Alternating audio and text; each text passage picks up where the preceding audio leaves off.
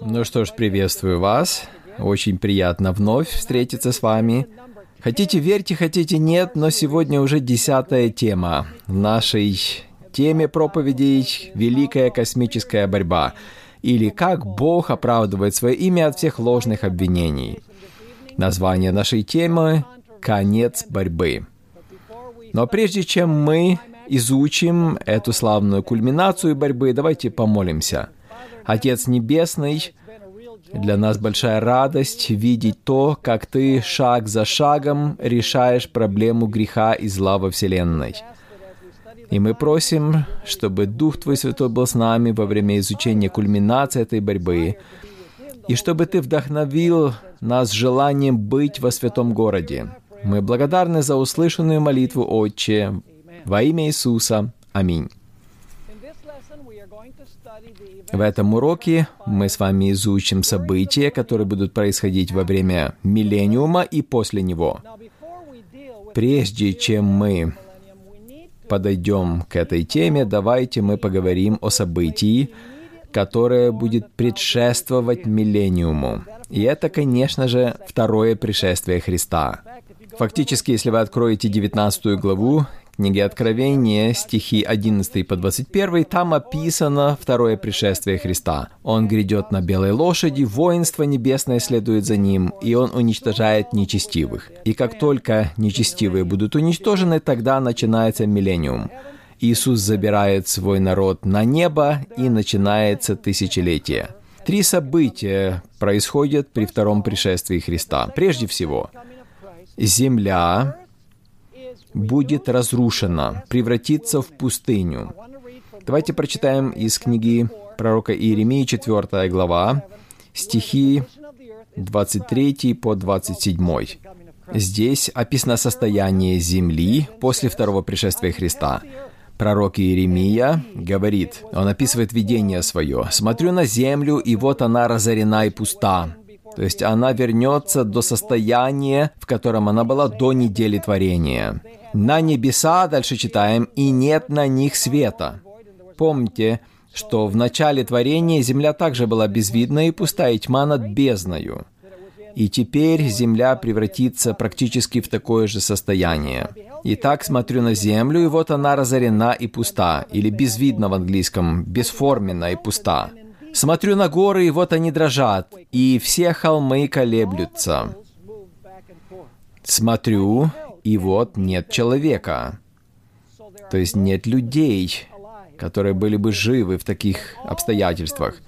И все птицы небесные разлетелись. То есть все живое исчезло.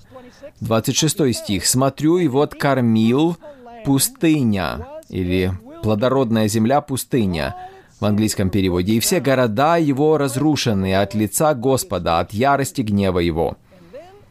И затем очень важный стих 27. «Ибо так говорит Господь, так сказал Господь, вся земля будет опустошена, но совершенного истребления не сделаю».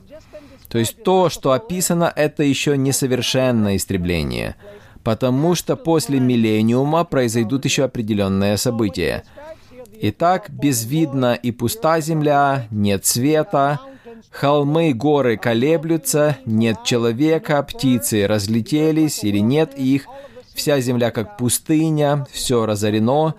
Это последствия второго пришествия Христа.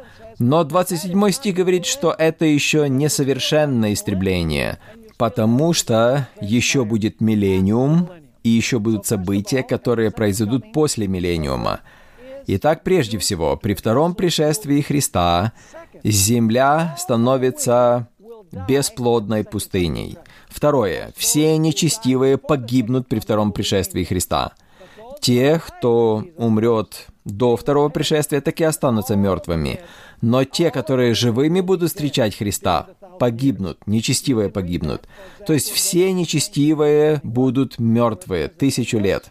Можете прочитать об этом в книге Откровения 19.21, где сказано, что прочие нечестивые были уничтожены славой явления Его. Третье. Мы знаем, что непосредственно перед началом миллениума сатана, а также его ангелы будут связаны на земле в течение тысячи лет. И сатана будет связан по двум конкретным причинам. Первое чтобы он мог размышлять над тем, что он сделал с этим миром. Видите, сейчас он не обращает внимания на то, что происходит, потому что он слишком занят. Но в течение тысячи лет он будет сидеть и смотреть на то, что он сделал. И затем второе. У него будет время, чтобы поразмышлять над тем, что будет с ним после тысячи лет. Потому что он хорошо знает, о чем говорит книга Откровения, о нем в конце тысячи лет. Я хотел бы прочитать из книги «Великая борьба» теперь, страница 660. Там Эллен Уайт объясняет, почему сатана вынужден будет быть на земле в течение тысячи лет. Итак, страница 660 «Великая борьба». Сатана не будет иметь власти даже над нечестивыми. То есть это во время тысячелетия. Он останется наедине с бесами, чтобы на себе испытать последствия проклятия, причиненного грехом. В течение тысячи лет сатана будет бродить по опустошенной земле, созерцая плоды своего восстания против закона Божьего. Он будет сильно страдать в это время. С момента падения ему было некогда задуматься над своими деяниями. Но Теперь, лишенный своей силы, он будет иметь возможность подумать о том, что он совершил с того дня, когда впервые восстал против небесного правления, и с трепетом и ужасом ожидать страшного будущего, когда он должен будет пострадать за все причиненное им зло и понести наказание за все грехи, которым толкнул людей. По этой причине сатана будет оставлен на этой пустынной земле на тысячу лет. Итак, три события происходят при втором пришествии Христа. Первое. Что это? Первое. Земля разрушается до состояния до творения. Второе. Все нечестивые погибают. И третье. Библия говорит, что сатана и его ангелы Фактически сатана прежде всего будет прикован к этой земле на тысячу лет. Давайте теперь поговорим о том, что произойдет во время миллениума. Второе пришествие отмечает начало миллениума. Когда Иисус заберет праведных на небо, тогда начинается тысячелетний суд. Как мы уже видели, все нечестивые всех веков будут мертвы. Некоторые умрут до второго пришествия, а последние умрут при втором пришествии. Не только в результате его пришествия, но и язв, которые будут в это время. Но это еще не окончательное наказание за грех. Видите, Библия говорит, что наказание за грех — это вторая смерть. Книга Откровения, 20 глава говорит об этом. Поэтому, хотя они будут уничтожены явлением Христа, некоторые умрут до пришествия Христа, но эта первая смерть не возмездие за грех, потому что Бог не накажет их, не судив их прежде. То есть они должны увидеть также суд над собой. И после этого Бог приведет приговор в исполнение. Но они должны увидеть записи своей жизни, понимаете? Вторая смерть будет после миллениума. Интересно, что люди, которые живут на Земле, можно сказать, что это их первая жизнь. Если они умирают, это их первая смерть, так? Если они переживут вторую смерть, значит ли это, что они должны воскреснуть после первой смерти? Конечно же. А вторая смерть — это то, что переживет и дьявол, и нечестивые после тысячелетия, миллениума. Поэтому есть вопрос такой. Какая цель суда во время миллениума? По сути, цель этого суда — убедить спасенных, потому что спасенные будут на небе с Иисусом, и мы увидим, что они будут участвовать в суде. Спасенные должны увидеть, что Бог справедливо судил, оставив нечестивых на земле. Некоторые будут скучать за своими близкими или родными — и они будут уверены, что они должны были быть на небе. будут возникать вопросы, поэтому Бог откроет все книги, все записи для спасенных и покажет, почему люди нечестивые были не взяты на небо. Другими словами, Иисус вместе со святыми будут совершать суд. Это по Библии, спросите вы? Конечно же. 1 Коринфянам, 6 глава, стихи 1 по 3. Здесь апостол Павел говорит о судебных спорах, что христиане не должны судиться друг с другом в мирском суде. Первый стих. Апостол Павел пишет, «Как смеет кто у вас, имея дело с другим, судиться у нечестивых, а не у святых? Разве не знаете, что святые будут судить мир?» Интересно, правда, что святые будут что делать? Судить мир. Здесь сказано «мир», имеется в виду мирских людей, нечестивых людей, погибших. Разве не знаете, что святые будут судить мир? Если же вами будет судим мир, то есть коринфскими христианами, он пишет им, если же вами будет судим мир, то неужели вы недостойны судить маловажные дела? А почему вы не можете сегодня рассудить? Как вы будете судить нечестивых, а также сатану и ангелов его? Да, смотрите, и сатану, и ангелов. И Павел включает себя также в число судей. Смотрите.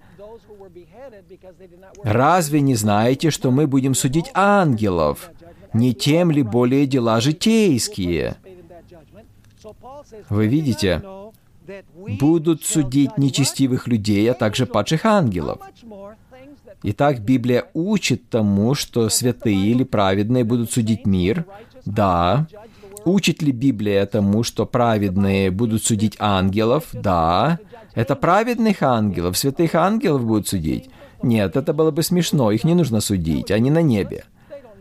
Поэтому здесь говорится о падших ангелах. Святые будут совершать этот. Вы спросите, а почему святые будут участвовать в этом процессе суда? Ну, подумайте над этим. Пока святые будут рассматривать дела нечестивых на земле, и они возьмут какое-то дело и скажут, «Господи, этого человека нужно было взять на небо». Как вы думаете, это произойдет? В результате этого суда, как вы думаете, будет ли какая-то смена приговора? Нет, никаких смен приговора не будет. Ни один праведник не скажет, «Господи, Ты несправедливо рассудил здесь». Они согласятся с решением Божьим, потому что Он судит праведно, истинно. Ну, вы спросите, а зачем же тогда они участвуют в этом суде? Потому что суд, опять же, не для Бога нужен. Суд нужен для праведных. Кстати говоря, я называю это великим аудитом Бога. Чем занимается аудит? Он что, ведет бухгалтерию, какие-то изменения вносит в бухгалтерию? Нет, аудит просто проверяет, все ли правильно сделал бухгалтер. Это можно также сравнить с видеозаписью или повторами спортивных состязаний. Повторы, что меняют то, что происходит на поле. Нет, повторы просто показывают, правильно ли судья принял решение. Поэтому цель суда во время тысячелетия – это аудит Божьих решений. Все ли верно Бог судил, осудив нечестивых? Но и также будет рассмотрено дело бесов и сатаны. Давайте еще прочитаем один стих, который говорит о том, что праведные будут судить мир. Книга Откровения, 20 глава, стихи 4 и 5. «И увидел я престолы и сидящих на них, которым дано было судить. Видите, здесь говорится о праведниках. Им дано было судить. И души обезглавленных за свидетельство Иисуса и за Слово Божье, которые не поклонились зверю, ни образу его, и не приняли начертание на чело свое, на руку свою. Они ожили. Значит, до этого они умерли, раз теперь они ожили они, как сказано здесь, ожили и царствовали со Христом тысячу лет. И далее сказано, прочие же из умерших не ожили, доколе не окончится тысяча лет. Какие это прочие умершие не ожили? Нечестивые. Понимаете? Чем будет заниматься Божий народ во время миллениума? Они будут царствовать с Иисусом, а также будут совершать суд. И апостол Павел говорит, кого они будут судить? Мир, они будут судить сатану и его падших ангелов, они будут рассматривать их дела и рассматривать приговор, который им вынесен. Давайте еще прочитаем из этой главы стихи 11 и 12. Здесь описан суд во время миллениума. «И увидел я великий белый престол, и сидящего на нем, от лица которого бежало небо и земля». Здесь описано второе пришествие Христа. Вы скажете, подождите, а разве Иисус не придет, сидя на белом коне? Об этом говорит книга Откровения, 19 глава. А здесь сказано, что он сидит на великом белом престоле. Как же это может быть второе пришествие? Очень просто. Тот факт, что Иисус грядет на коне, говорит о том, что Он победитель. А тот факт, что Он сидит на престоле, говорит о том, что Он идет как царь царей и Господь господствующих. Поэтому эти два описания подчеркивают тот факт, что Иисус царь, а также, что Иисус победоносный царь. Вы скажете, откуда вы знаете, что этот великий белый престол и сидящий на нем – от которого бежало небо и земля, откуда вы знаете, что это второе пришествие Христа? Очень просто. Давайте прочитаем из книги Откровения 6 глава. Здесь описывается второе пришествие Христа. Стих 14. «И небо скрылось, свившись как свиток». Итак, небо исчезает при втором пришествии, так? Да. «И всякая гора и остров двинулись с мест своих». Дальше мы читаем. Итак, видите, небо и земля скрываются при втором пришествии Христа. Теперь книга Откровения, 20 глава, стихи 11 и 12. «Итак увидел я великий белый престол, от лица которого бежало небо и земля, и не нашлось им места. И теперь смотрите, и увидел я мертвых». Это очень важная деталь. Здесь не сказано мертвых воскресших. Нет, я видел мертвых, малых и великих, стоящих пред Богом. Что это за мертвые, которые стоят перед Богом? Это праведные или нечестивые? Это нечестивое. Это суд во время миллениума. Хорошо, а как это мертвые могут стоять перед Богом? Мы уже изучали это на примере праведных. Как мертвые стоят перед Богом? Они не сами стоят, записи их жизни стоят. Иисус придет во второй раз, и что произойдет? Мертвые предстанут перед Богом не лично. Они не оживут до конца миллениума. Они будут стоять перед Богом через записи в книгах. Понимаете? Поэтому сказано, «И увидел я мертвых, малых, великих, стоящих перед Богом, и книги раскрыты были. И иная книга раскрыта, которая есть книга жизни. И судимы были мертвые. Видите, они мертвые названы, не воскресшие, не живые. Мертвые судимы по написанному в книгах, сообразно с делами своими. Понимаете? Позвольте прочитать теперь, как Эллен Уайт описывает это. Удивительно, что она все это понимала. Опять же, это раннее произведение. Это еще в начале ее служения написала. Раннее произведение, страница 290. «Затем я увидела престолы, на которых сидели Иисус и искупленные. Святые стали царями и священниками Богу». Это по Библии или нет? Да, книга Откровения, 20 глава, стих 4. «И затем сказано, что Христос вместе со своим народом судил мертвых беззаконников». Да, 1 Коринфянам 6 глава говорит об этом. Итак, Христос вместе со своим народом судил мертвых беззаконников, рассматривая их деяния в свете свода законов, решая дело каждого сообразно с тем, что он делал, живя на земле. Законов Слова Божьего имеется в виду. Это расследование? Да, смотрите, это расследование, но выносится и приговор также. Далее сказано, «Они отмеряли нечестивым то наказание, которое они заслужили по делам своим, и записывали его напротив их имен в книге смерти. Итак, выносится приговор. А приговор приводится в исполнение сейчас? Нет. Во время тысячи лет происходит расследование и вынесение приговора. Далее она пишет. И я начну читать, может быть, чуть-чуть раньше. Еще раз прочитаем. Они отмеряли нечестивым то наказание, которое они заслужили по делам своим, и записывали его напротив их имен в книге смерти. Иисус и святые судили также сатану его ангелов. Так об этом опять же говорит Библия, 1 Коринфянам 6 глава. Сатана должен был понести значительно более суровое наказание, чем те, кого он обольстил. Опять же, более суровое имеется в виду интенсивность страданий или продолжительность страданий. Эллен Уайт объясняет это. Опять же она говорит, сатана должен был понести значительно более суровое наказание, чем те, кого он обольстил. Его страдания не будут идти ни в какое сравнение с наказанием прочих грешников. И далее она говорит, после того, как погибнут все жертвы его обольщения, он еще долго будет жить в мучениях. Итак, более суровое наказание по продолжительности, потому что люди будут наказаны по делам своим. Это справедливость, простая справедливость. Поэтому события, которые произойдут после миллениума, будут длиться намного дольше, чем мы обычно это считаем. Хорошо, а когда приговор будет приведен в исполнение? После миллениума. Давайте прочитаем в книге Откровения 21.8 что записано в книгах, которые осуждают нечестивых. Здесь объясняется, что там записано было. Книга Откровения 21.8. Боязливых же знаете, почему они боязливые? Потому что когда вышел закон, повелевающий поклоняться образу зверя, что они сделали? Они испугались, и они поклонились.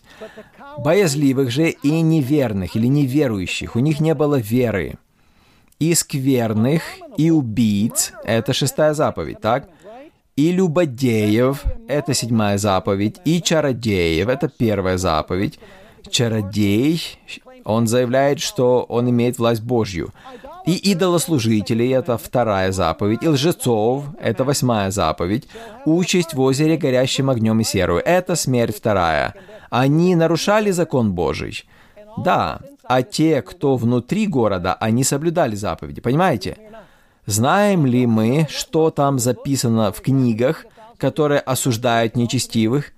Да, мы имеем представление, что там записано. Хорошо. Итак, мы обсудили суд во время тысячелетия. Ясна ли цель для вас этого суда? Кто будет судить? Иисус вместе со святыми. Кого они будут судить? Нечестивых. И кого еще? Сатану и его ангелов. Богу нужно знать, почему нечестивые погибли? Нет. Он знает все. Какая цель этого суда? Цель этого суда заключается в том, чтобы праведники поняли, что Бог справедливо судил, не взяв на небо всех тех людей остальных. И небесные существа также будут наблюдать за судом. Давайте теперь поговорим о суде после миллениума. Послушайте внимательно теперь. Нечестивые и сатана и его бесы уже представали на суде до сих пор? Нет. Почему? Потому что сатана где находится? Он на земле будет прикован со своими бесами, а нечестивые будут мертвы.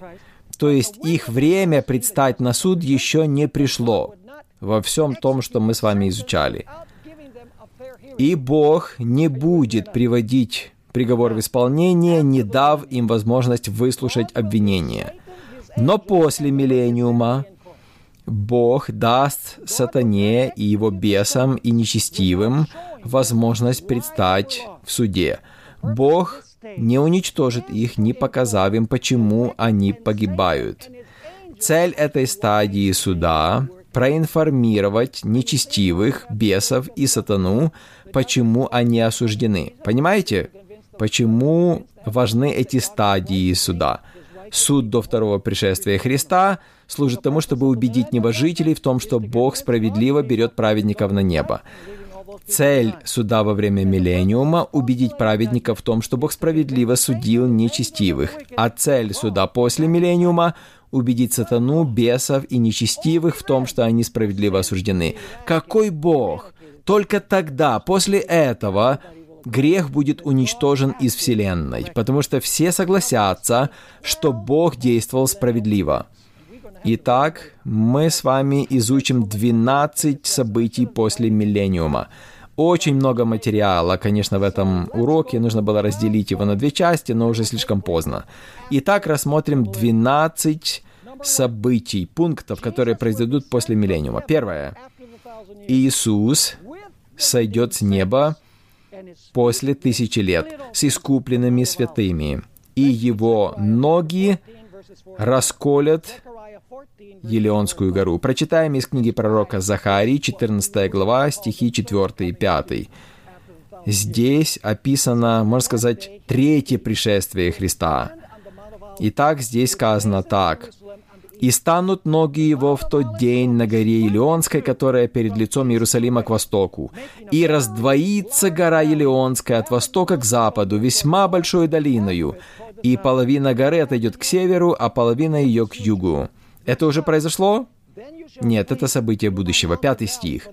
«И вы побежите в долину гор моих, ибо долина гор моих будет простираться до Осила. И вы побежите, как бежали от землетрясения в дни Озии, царя Иудейского». Смотрите дальше. «И придет Господь Бог мой, и все святые с Ним».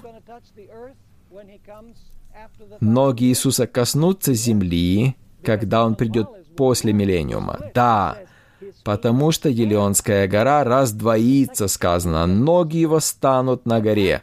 При втором пришествии Христа он не коснется земли, но после миллениума он коснется земли.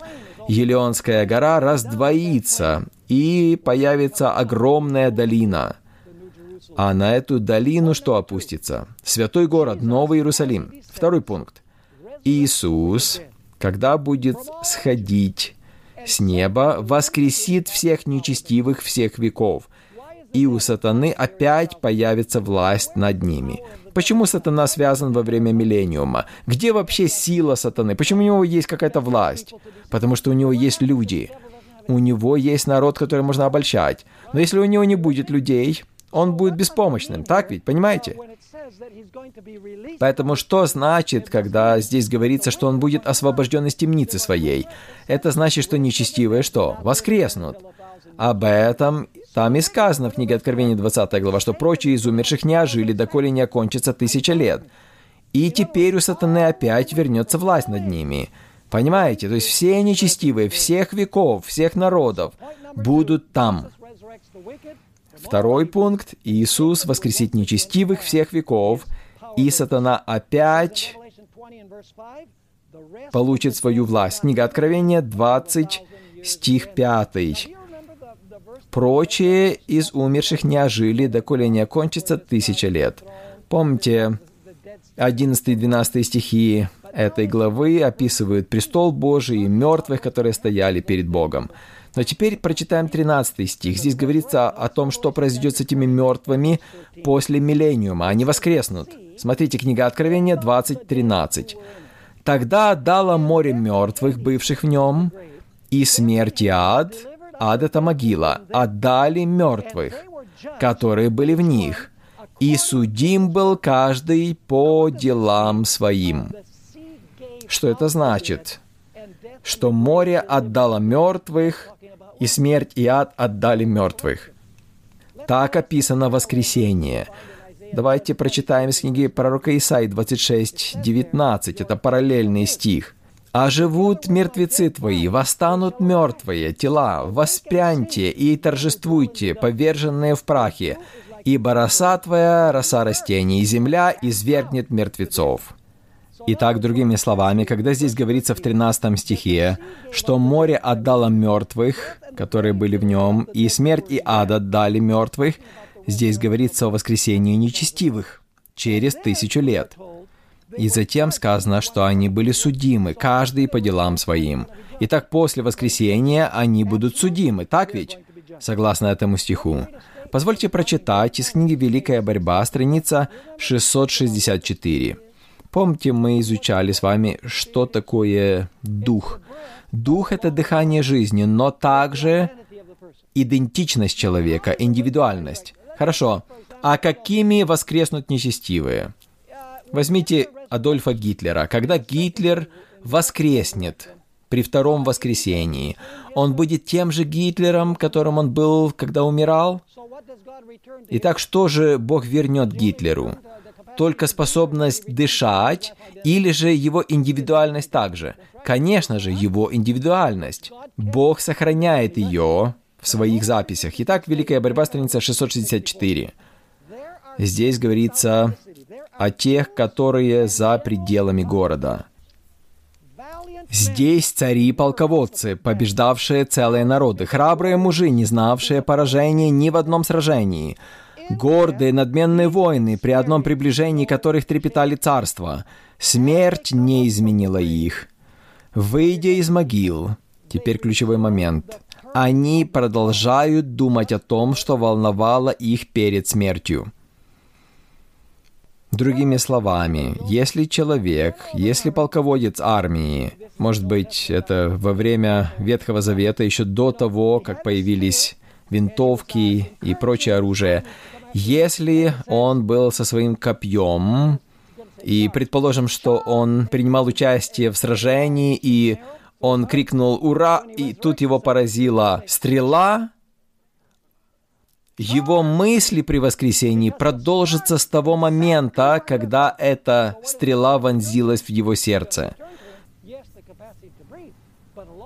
То есть его индивидуальность сохранится в небесных записях, понимаете? Итак, второе. Нечестивые всех веков воскреснут третье. Святой город, Новый Иерусалим, затем опустится с неба. Книга Откровения 21.2 описывает этот момент. Здесь сказано, «Я, Иоанн, увидел святый город Иерусалим, новый, исходящий от Бога с неба, приготовленный как невеста, украшенная для мужа своего». Итак, святой город опускается на равнину, которая появилась под ногами Иисуса на Елеонской горе. Теперь сатана готовит нечестивых для атаки на город. Число войска его больше любого войска во всех войнах на земле. Библия описывает их как песок на берегу моря. Такое число их. Эллен Уайт называет их бесконечными миллионами. Великая борьба, страница 663. Бесчисленное воинство, страница 664. Великая борьба. Я подведу итог некоторых событий, которые Эллен Уайт описывает. Когда сатана увидит, что нечестивые воскресли, она говорит прежде всего, он посоветуется со своими бесами, как взять город. Второе он посоветуется с царями, полководцами, великими людьми, чтобы разработать планы взятия города. Также она говорит о том, что искусные мастера произведут новые орудия военные, потому что все, что было до того, будет уничтожено. Затем она говорит, что опытные военные разобьют весь этот народ на дивизии, на полки, то есть будет большая тренировка, большие учения, чтобы организовать это бесчисленное множество людей. Она говорит, что у каждого полка или у каждого отряда также будут руководители. И они выйдут в военном порядке. И они будут идти к святому городу, следуя, следуя распоряжением сатаны, который будет предводителем. Библия также говорит об этом. Книга Откровения, 20 глава, стихи 7 по 9. «Когда же окончится тысяча лет, сатана будет освобожден из темницы своей и выйдет обольщать народы, находящиеся на четырех углах земли, Гога и Магога, собирать их на брань, число их, как песок морской». Вы считали когда-то песчинки на морском берегу? И здесь сказано, что число их как песок морской. Неудивительно, что Эллен Уайт говорила, что это бесчисленные миллионы людей будут. Далее тут сказано в восьмом стихе. «И вышли на широту земли, и окружили стан святых и город возлюбленный». Здесь не сказано, что они нападут на город. Они только окружили город, написано. И сказано, не спал огонь с неба от Бога и пожрал их. Позвольте прочитать, как Эллен Уайт описывает такую подготовку для нападения на город. Великая борьба, страница 664. Наконец отдается приказ к наступлению, и несметные полчища трогаются с места. С тех пор, как начались войны на земле, у земных завоевателей не было такой армии, представляющей собой объединенные силы всех времен. Сатана, самый могущественный воитель, идет впереди, а его ангелы объединяют силы для этой последней схватки. В его рядах цари и воины. И все множество людей разделены на определенные полки, и у каждого из них свой предводитель. В полном боевом порядке. Очевидно, что они будут проводить учения. Скажите, время после окончания миллениума, наверное, будет дольше, чем мы себе это представляли обычно, так? В полном боевом порядке сомкнутые ряды движутся вперед по искореженной, вздыбленной земле к граду Божьему. По повелению Иисуса ворота Нового Иерусалима закрываются. Это пятый пункт. И сатанинские полчища окружают город, готовясь к нападению. Видите картину? Кстати говоря, дьявол будет все тем же дьяволом, и нечестивые будут все такими же, конечно же. Теперь шестой пункт когда все нечестивые будут готовы напасть на город. Иисус появляется на великом белом престоле, высоко над городом. И Он воцаряется в присутствии всех нечестивых.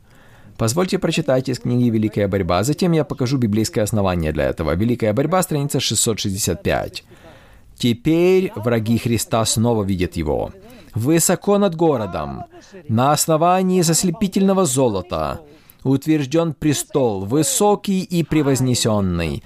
На нем сидит Сын Божий, а вокруг него подданные его царства. Где эта идея взята? Откуда она взята, что Иисус будет сидеть на высоком престоле? Евангелие от Матфея, 25 глава, стихи 31 и 32. Обычно мы относим это ко второму пришествию Христа. Нет, это не второе пришествие Христа, это суд после миллениума. Я вам покажу это. Евангелие от Матфея, 25 глава, стихи 31 и 32. Когда же Сын Человеческий придет во всей славе Своей, и все святые ангелы с Ним, то Он воссядет на престоле славы Своей, и соберутся пред Ним все народы.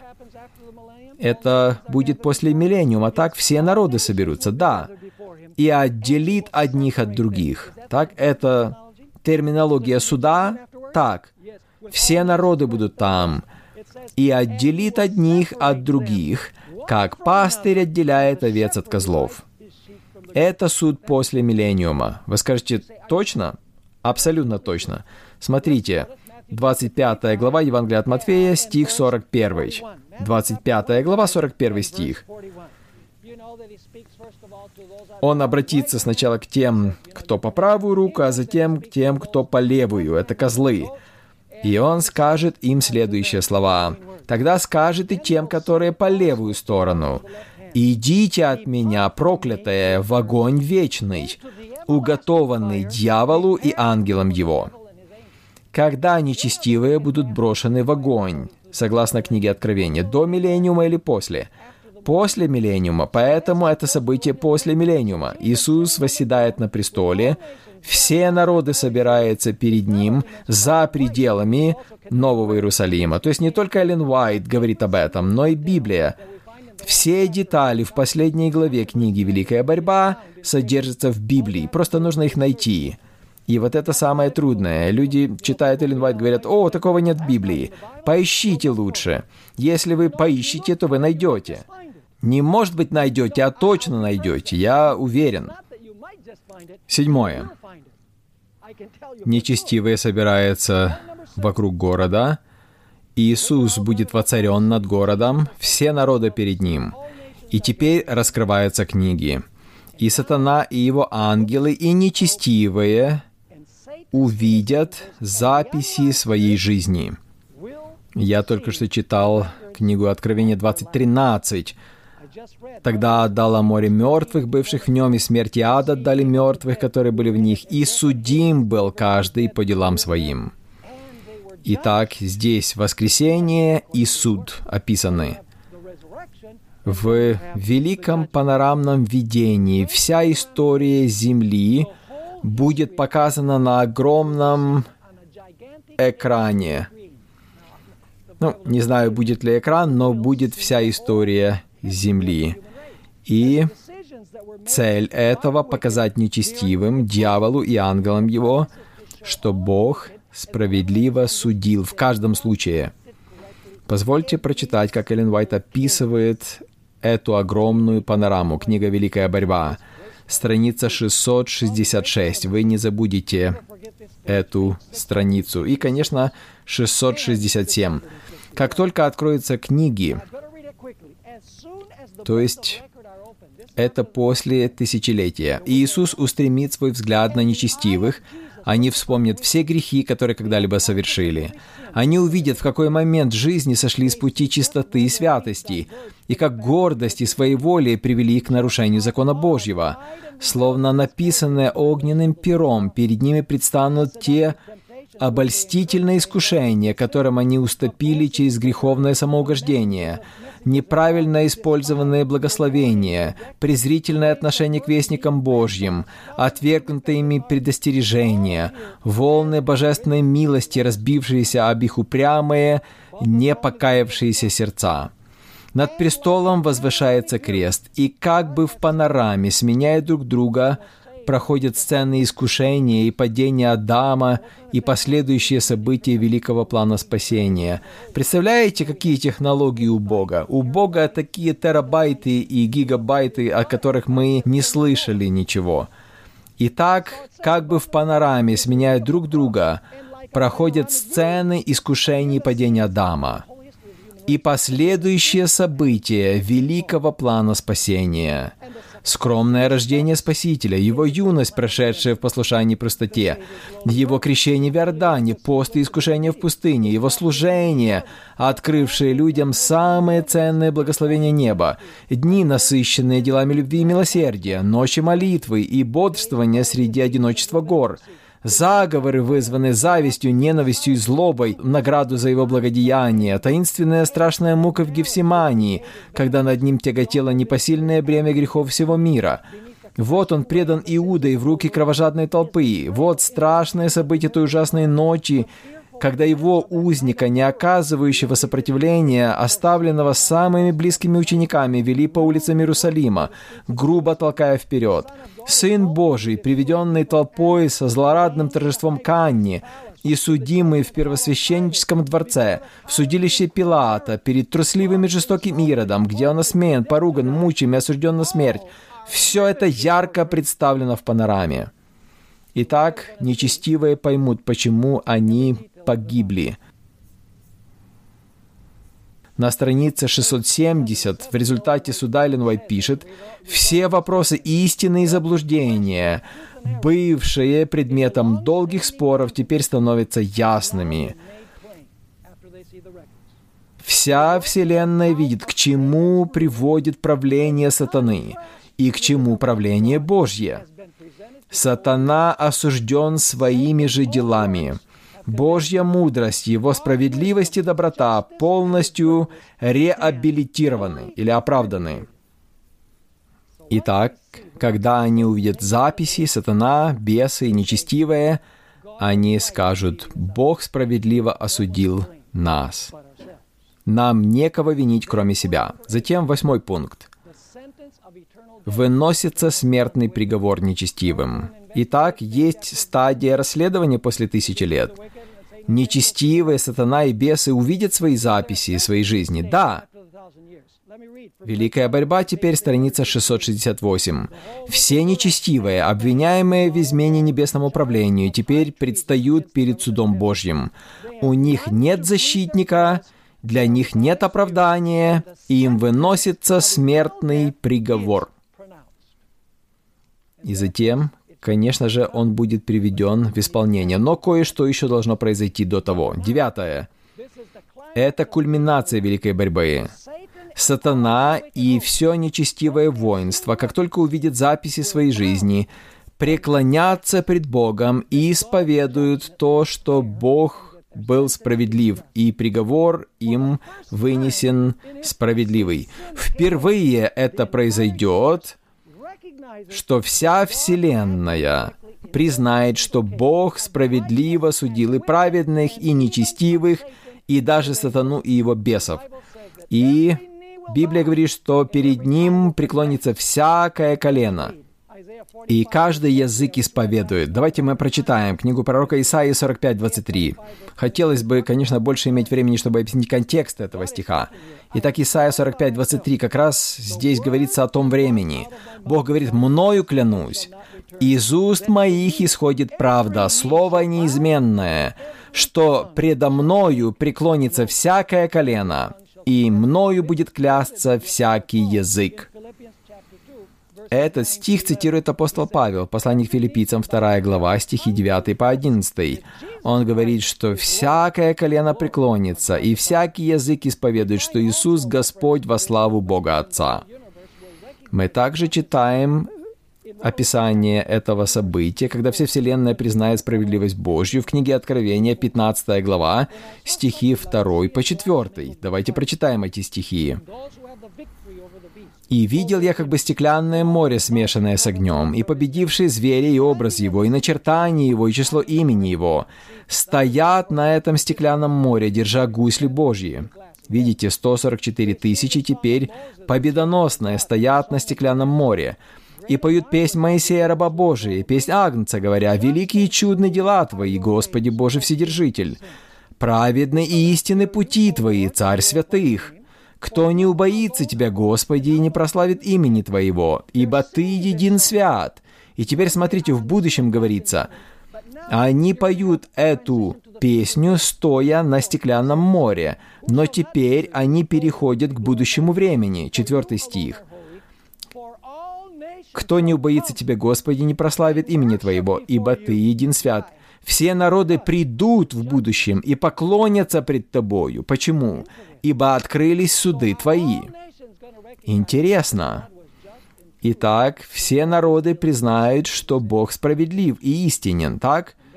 В своем обращении с грешниками и грехом. Конечно же.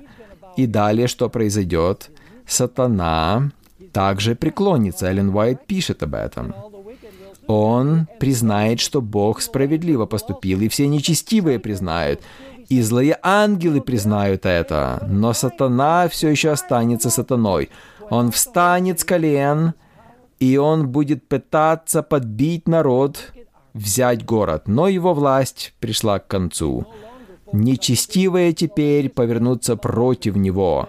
Они теперь уже не собираются атаковать город. Вы знаете, есть такой миф среди адвентистов, что нечестивые умрут, атакуя город. Нет. Они будут атаковать сатану и его ангелов, не город. Вы спросите, что?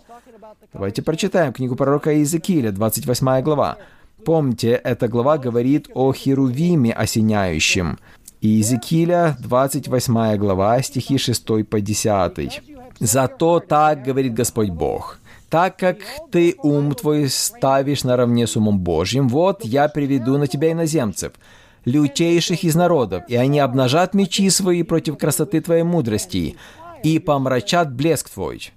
Интересно. Не изведут тебя в могилу, и умрешь в сердце морей смертью убитых. Скажешь ли тогда перед твоим убийцею «Я Бог», тогда как в руке поражающего тебя ты будешь человек, а не Бог? Ты умрешь от руки иноземцев смертью необрезанных.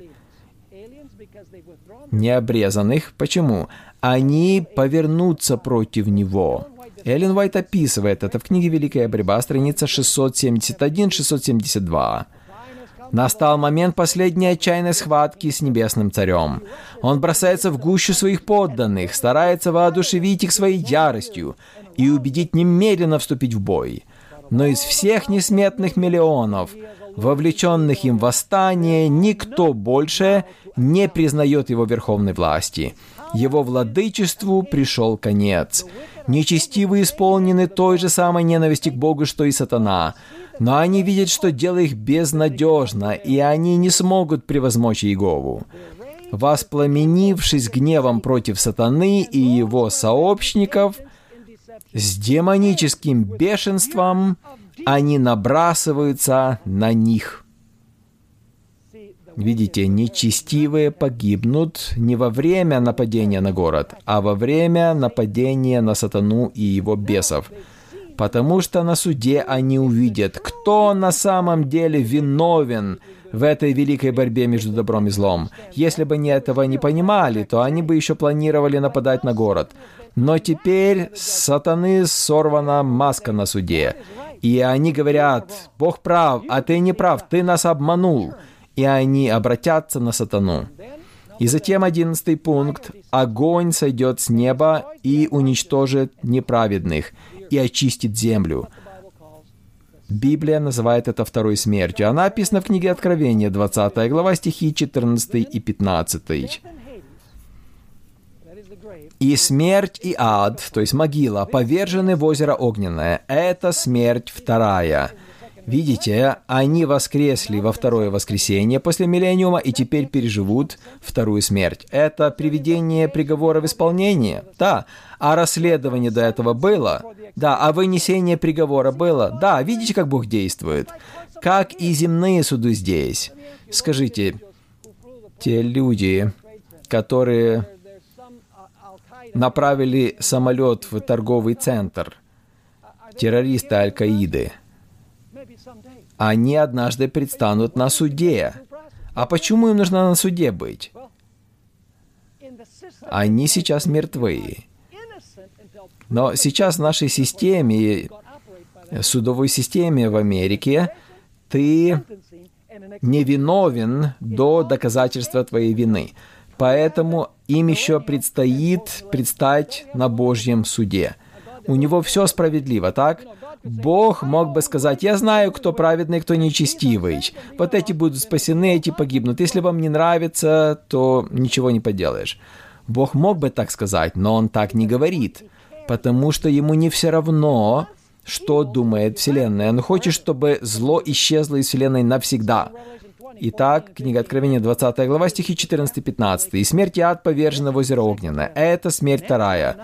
И кто не был записан в книге жизни, а почему их нет в книге жизни? По той причине, что их имя никогда там не было записано или оно было вытерто из этой книги. Тот был брошен в озеро Огненное. 1 Коринфянам, 15 глава, стихи 24 по 28. Затем конец, когда он отдаст царство Богу и Отцу, когда упразднит всякое начальство и всякую власть и силу, ибо ему надлежит царствовать, доколе не сложит всех врагов под ноги свои.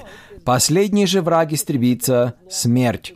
Мы считаем, что дьявол — это последний враг. Нет, смерть — последний враг. Когда дьявол умрет, это будет конец смерти. Понимаете? Итак, здесь сказано, последний же враг истребится — смерть потому что все покорил под ноги его. Когда же сказано, что ему все покорено, то ясно, что кроме того, который покорил ему все. Другими словами, здесь говорится о взаимоотношении между отцом и сыном. Иисус царствует до тех пор, пока не передаст царство Отцу. 28 стих говорит, «Когда же все покорит Ему, тогда и сам Сын покорится покорившему все Ему. Да будет все Бог, все во всем». Иисус покорится Отцу и будет покорен всю вечность? Да, скажите это людям, которые верят в рукоположение женщин. Это самое худшее, что они могут услышать. Иисус будет в подчинении своего Отца в течение вечности. Он что, меньше? Нет. Иисус что, меньше Отца? Нет, не меньше Отца. Но Он покорится Отцу, так? Скажите, а есть ли проблема в том, что жена покоряется мужу, она что, хуже от этого становится? Вы понимаете мою мысль? Теперь, двенадцатый пункт, самый красивый, самый прекрасный. Бог затем создаст новое небо и новую землю. Книга Откровения, 21 глава, стихи 1, а затем 3 и 4. «И услышал я громкий голос с неба, говорящий, «Се скиния Бога с человеками, и Он будет обитать с ними, они будут Его народом, и сам Бог с ними будет Богом их. И отрет Бог всякую слезу сочей их, и смерти не будет уже, ни плача, ни вопля, ни болезни уже не будет, ибо прежнее прошло». Вы ожидаете этого времени?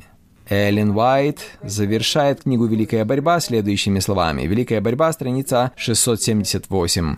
«Великая борьба окончена, греха и грешников больше нет. Вся вселенная чиста, в бесчисленных творениях бьется один пульс, согласия и радости». Во все концы безбрежного пространства текут потоки жизни, света и радости от того, кто сотворил все от мельчайшего атома до величайшей галактики, все одушевленное и неодушевленное в своей неомраченной красоте и совершенной радости провозглашает «Бог есть любовь». Вы знаете, почему Вселенная теперь будет защищена от греха? Потому что Бог позволил греху развиться и послал Христа Спасителем. Еще одну цитату прочитаю «Знамени времени» 30 декабря 1889 года. Падшие люди не могли бы иметь дома в раю Божьем без Агнца, закланного от создания мира. Так неужели мы не должны превознести крест Христов? Ангелы приписывают честь и славу Христу, ибо и они не в безопасности, если не взирают на страдания Сына Божия. Вы уловили эту мысль? Именно силой Христа ангелы небесные охраняются от отступничества. Без креста они были бы не более защищены от зла, чем ангелы до падения сатаны. Ангельское совершенство потерпело неудачу на небесах. Человеческое совершенство потерпело неудачу в Эдеме, блаженном рае. Все, кто желает безопасности на земле или на небе, должны взирать на Агнца Божьего – План спасения, проявляющий справедливость и любовь Бога, обеспечивает вечную защиту от предательства в непадших мирах, а также среди тех, кто будет искуплен кровью Агнца.